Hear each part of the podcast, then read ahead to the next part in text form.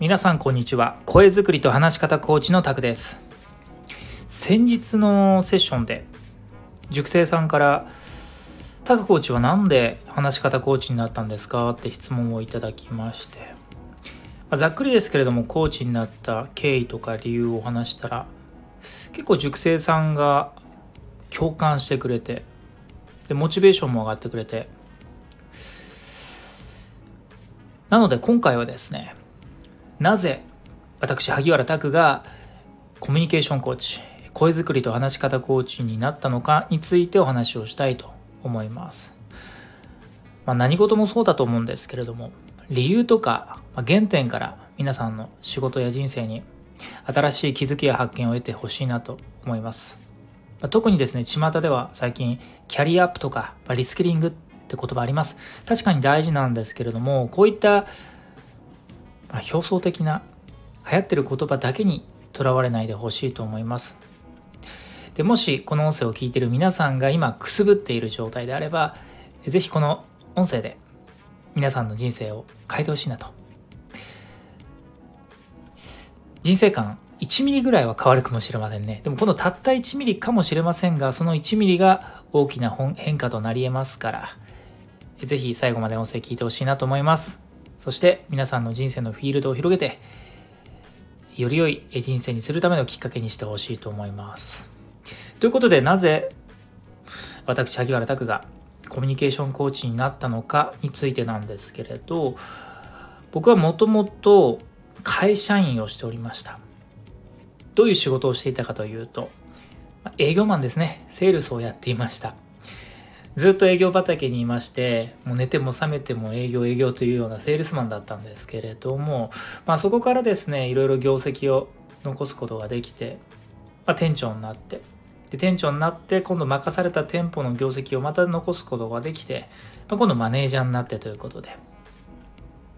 あ、いわゆるこれまではですねどんどんどんどん会社内での立場を上げていくっていう出世を目指すザ会社員でした。で、まあ、その会社もですね、まあ、割とま中小企業でですねあのやった分しっかり収入的にも還元があったりとかあと実力に対してちゃんと評価してくれてどんどんどんどんこう世代っていうか年齢とか関係なく、まあ、結果に対して評価されてポジションももらえるというような会社だったので、まあ、ある種ですね本当にいい環境に入れたんじゃないかなと、まあ、とはいえですね、10年以上20年近く前の中小企業しかも営業会社ですからまあいわゆるですねかなり、まあ、グレーと言いますか いろいろねあの濃い部分はあったわけです、はい。まあ、そこでいろいろ苦労しながらも、まあ、経験と実績を積んで、まあ、会社員としてコツコツコツコツポジションを上げていったわけですが、まあ、そんなことでもその会社に十数年いまして。でその長くいた中でいろんな思いが募って退職転職を決意したんですね。どんな思いがあったかというとその時の会社の将来性とかあと自分自身の今現在の実力の伸び悩みとか。あとは僕もですね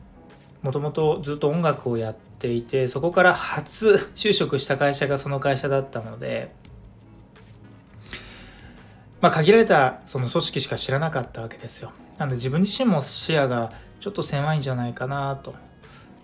ていうようないろんな理由というか思いが重なってあ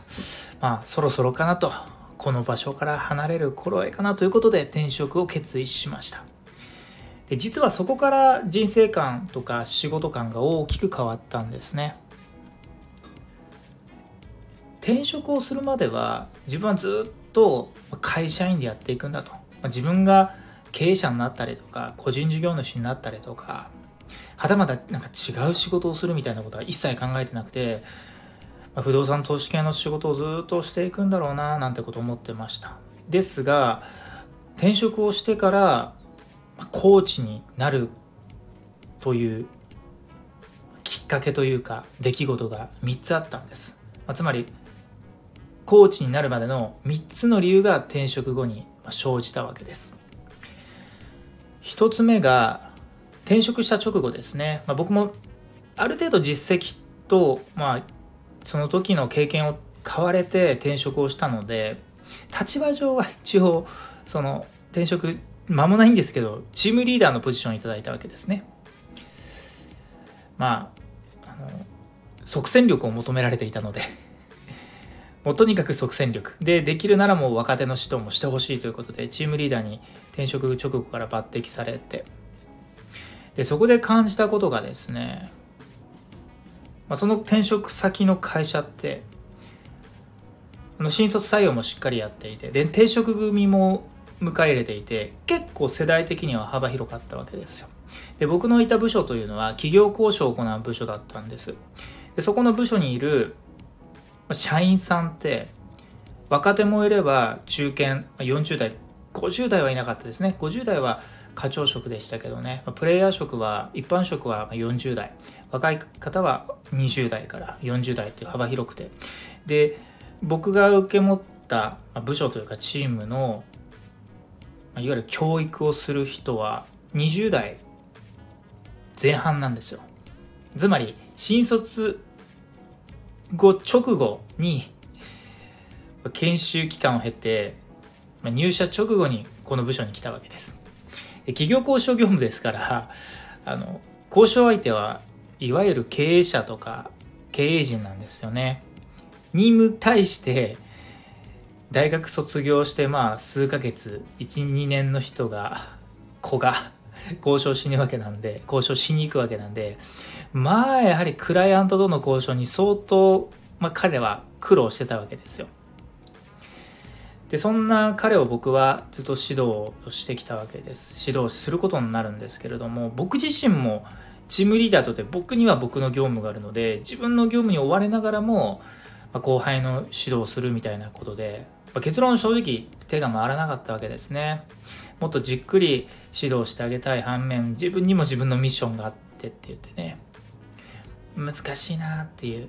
両方求められたわけですよ。若手の指導もしながら自分の業績もしっかり作るんだぞと。頑張りますと言ってます言いましたけど結構辛かったですね。はい。実際教育って隙間隙間でなかなかしづらいんですよね。表層的なアドバイスとかちょっとしたピンポイントの指導っていうのはできないことはないんですけれど特に業務内容的にこう言えばいいこうするといいみたいな一言で片付かないこともいっぱいあるわけなんですよ。膝を詰めてもう何時間もしっかりロープレをするぐらい基本からしっかり教えていくぐらいじゃないとなかなか実践に生かすまでの知識や技術にはならないんですね。でもちろんそこに至るまでにはお互いの信頼関係も必要ですしで教える側も教わる側もやっぱ十分な時間とモチベーションも必要なんですよ。で実際問題これは僕の力不足もありましたけれども、ま、転職したその会社ではそれが実現できなかったわけです。自分自身の仕事に追われていて、後輩の指導後輩というか僕の下にいたこの教育までは行き届かなくてどうしたらよかったかなってね今でもすごくたまに思い返すことありますけれども難しいですよね人の教育というのは。でまあ特に組織においては OJT オン・ザ・ジョブ・トレーニングっていう仕事をしていく中で覚えていきましょうよっていう風な風習はあるんですけど現実問題 OJT では学びきれないことばかりなんですね。特にコミュニケーションにおいてはそうですよ、まあ、それがなかなか成し得なかったということが、まあ、コーチになるきっかけの一つでしたね。で次にですね2019年だったはずですかね。まあ皆様ご存知の通りコロナ新型コロナウイルスが、まあ、日本で、えー、感染拡大して外出規制だったりですねあの出社制限だったり、ま、いろいろ人生だったり、まあ、人生活というか働きようが変わったわけですね。でここで実は僕の仕事感も大きく変わりました。コロナが到来してからま外出制限リモートワークと働き方が一気に変わってまちょうど僕自身がやっていた仕事もその企業交渉なんですけどその会社時代はあの不動産投資に関する仕事だったんで億単位の、まあ、不動産投資案件をクライアントさんに持ちかけるっていう。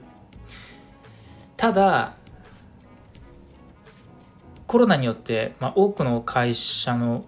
働き方が変わるだけじゃなくて売り上げとかね今までの仕事のありようが変わったのでまあどこの会社も財布の紐が硬くなるわけですよ。だから億単位の投資案件って売りづらくなるわけですね。そうすると会社の売り上げ一気に落ちますと。で僕自身も転職時に提示された条件から実は今から今今だから言いますけど収入ががっつり落ちたわけですね。まさかというね。まあでもしょうがないですよね。会社全体の売り上げが低迷しているのでまあしょうがないかなと。まあそういう頃合いだろうと。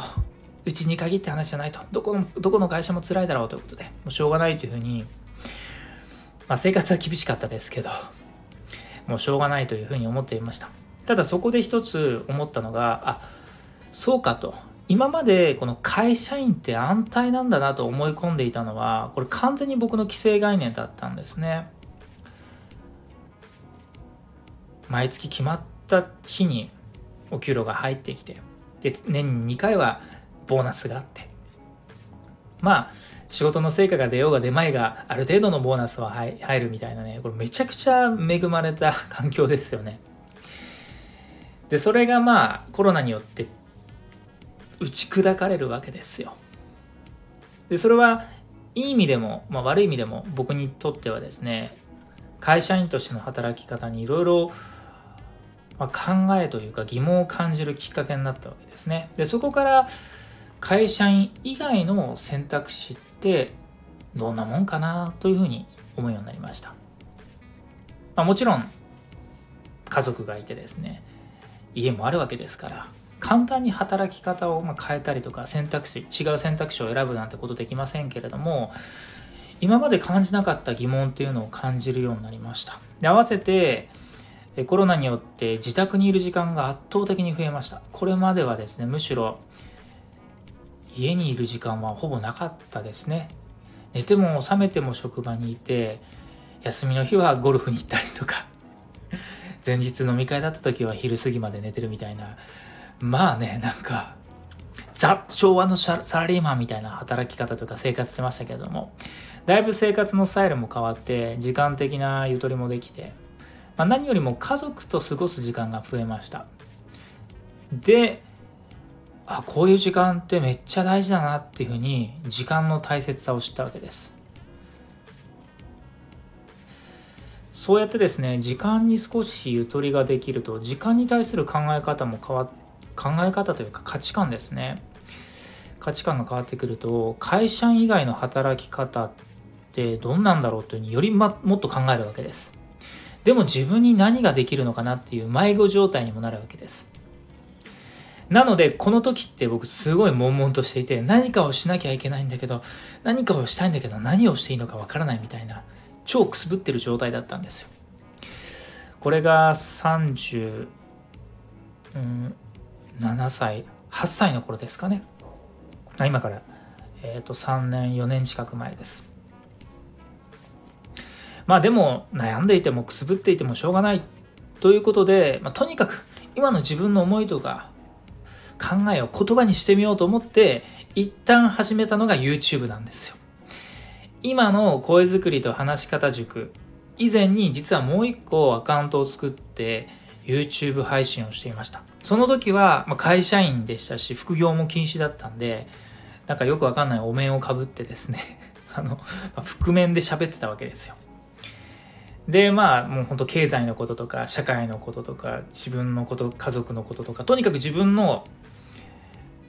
まあ、なんか考えてること思ってることとかをとにかくとにかく週に2回3回台本作って喋ってっていうことで YouTube 配信をしたわけですね、まあ、完全に自己満足だったんですけれども。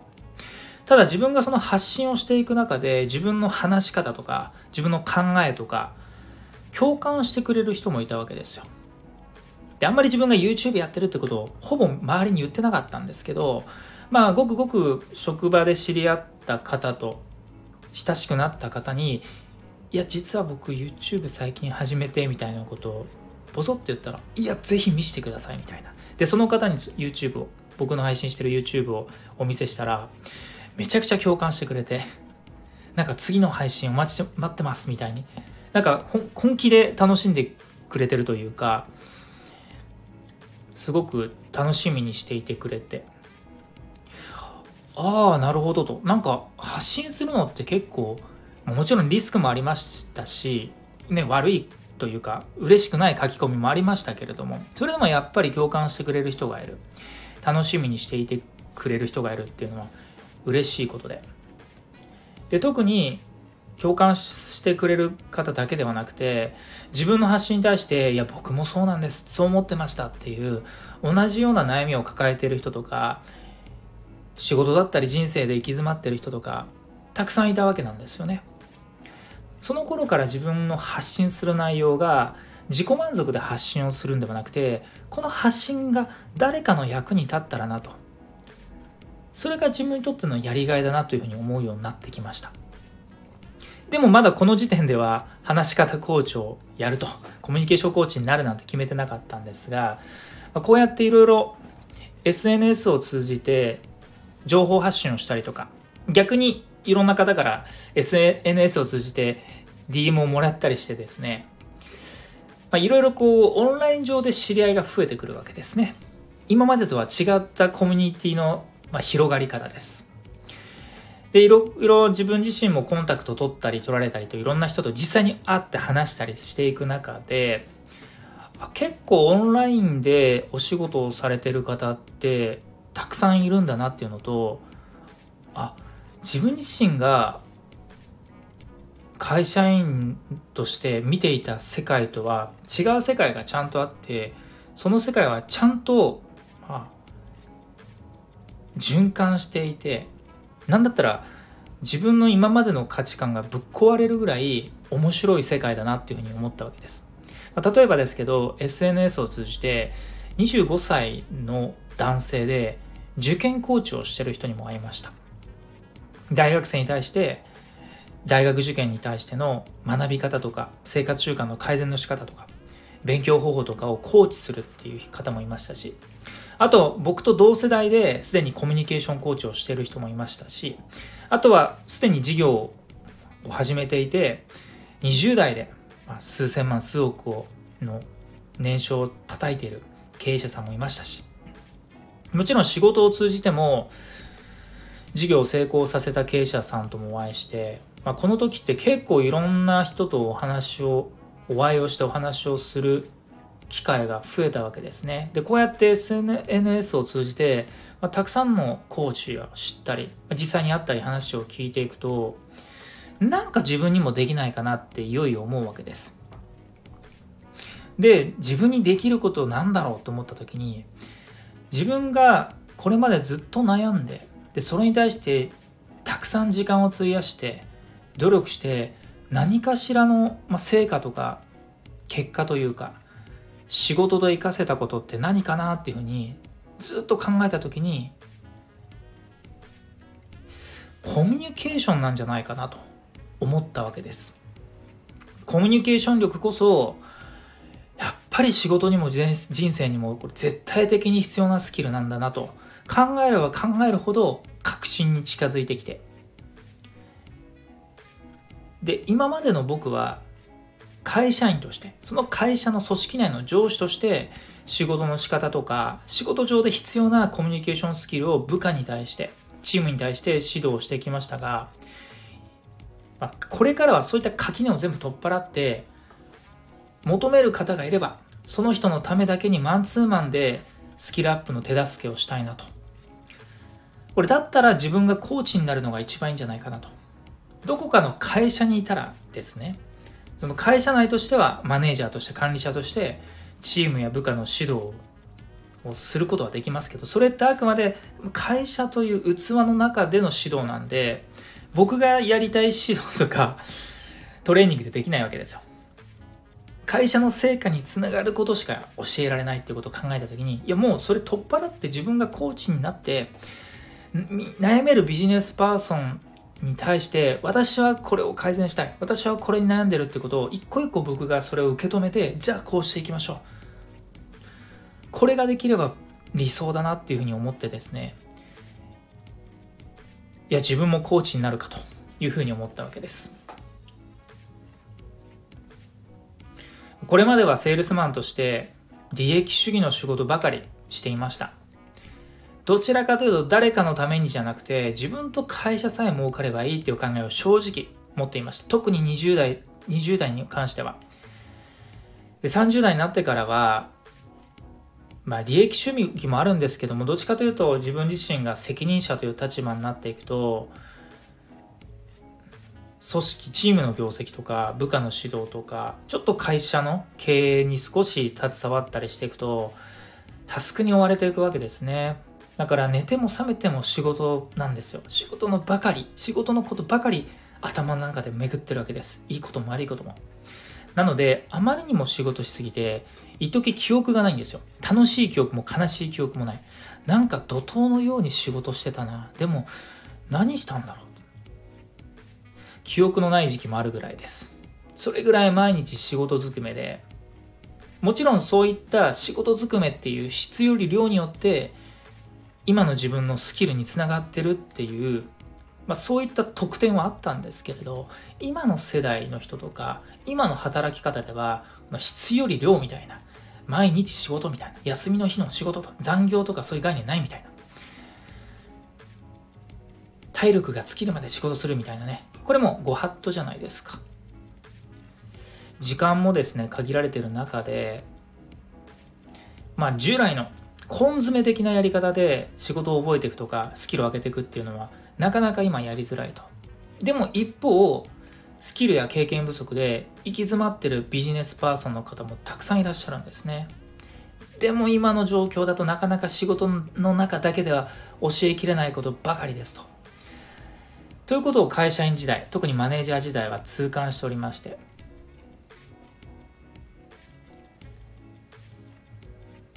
それをですねいろいろつなげていくと、まあ、コーチコーチになってもう自分自身が指導する専門教育専門になるっていうのがベストなんじゃないかなと、まあ、何よりも今も昔もビジネスパーソンにとって必要なのって自信だと思うんですよね。すぐに揺らいでしまう自信ではなくてぶれない自信です。でこの自信っていうのは実は後からついてくるものだと思うんですよ。自信がつくきっかけっていうのはまずちゃんと再現可能な実践可能なスキルが必要です。実践可能応用可能再現可能なスキルが仕事だったり人生の場面で役立つわけです。でこれが結果的に成果として自分にリターンがあってそれが自信になっていくわけですね。でもこれをなかなかその自信をつけるたいけれども自信をつけるためのスキルがないと。でスキルを磨く場所がないっていうそういうまあ時代のせいにしてはいけませんけれども自信がない。でもそもそも自信の根拠となるスキルや経験や実力がない。そんな方に向けて僕自身がこれまで培ってきたもの全てを悩めるビジネスパーソンや次世代へ引き継いでいきたいなと、まあ、これまでの経験や知識をもう総導入していくわけですと。でもちろんこれまでの経験や知識をこう使い込んでいくだけでは正直足らないと思ったのでめちゃくちゃそこから改めて勉強するわけですよ。教育とかコーチングとかあとはコミュニケーションにおいても例えばプレゼンテーションとかスピーチとかロジカルシンキングとかクリティカルシンキングとかファシリテーションとかコミュニケーションに必要なもの全般ですね。いわゆるパブリックスピーキングスキル全般を体系的に自分が理解しなければこれ教えること指導することはできないと思いましたので体系的に自分自身が学んでいってそれを言語化できるように、まあ、いろんなレポートを作ったりとか。で実はそこがそれが動画になったりとかまあ、こういう音声になったりとかっていうふうに学んだことをただ自分の中で蓄積しておくのではなくてちゃんと言語化して排出していくとアウトプットしていくと。そうやってアーカイブしていくことによってふとビジネスパーソンの中でコミュニケーション悩んでる人が一つのエッセンスとして気づいてくれたりとか学んでくれたらいいなということで、まあ、学びながらアウトプットしながらということで今現在に至っております。ということで今現在僕はコーチとして絶賛活動中ですしビジネスパーソンの頼れるパートナーとして、まあ、日々コーチングやトレーニングを行っているわけですが、まあ、そんな形で今現在に至っていると。でまあこの40年間いろいろ総動員してくるとこれからの自分の働き方についてのミッションとビジョンというのは誰かの役に立ちたいなとでその人のその誰かの人生に貢献したいなっていうのが僕の理念としていますということで今日はですねもう30分近くお話ししてしまいましたがもしこの時間までこの音声をお付き合いいただいている方がいればめちゃくちゃ嬉しいです。改めてコミュニケーション力本当に重要です。いつの時代もコミュニケーション力は必要不可欠です。特に最近ではオンラインが主流となるコミュニケーションが多いですからコミュニケーションの取り方も変わってきましたがだからこそ偏らないコミュニケーションスキルが必要だと思います。オンラインでのコミュニケーションスキルももちろん必要ですけれどもオフラインでのコミュニケーションスキルも必要です。つまり両方あって最高のコミュニケーション術と言えるわけですね。でそんなコミュニケーション力を持つことによって仕事の質が高まります。仕事の質が高まると人生の質が高まるんです。ということはつまりコミュニケーション力というのは良質な人生にするために必要不可欠な要素なんじゃないかなと僕は考えています私萩原拓これからもコミュニケーションコーチとして悩めるビジネスパーソンの課題解決を全力でサポートしていきます。ですから皆さんも苦手なコミュニケーションから逃げず、ちゃんと向き合って学びと実践と継続をしてほしいと思います。その先にはきっときっとより良い人生が待っておりますというところで今日のお話はこの辺りにしたいと思います。皆さん最後までお聴きいただきありがとうございました。また次の音声でもお会いしましょう。それでは。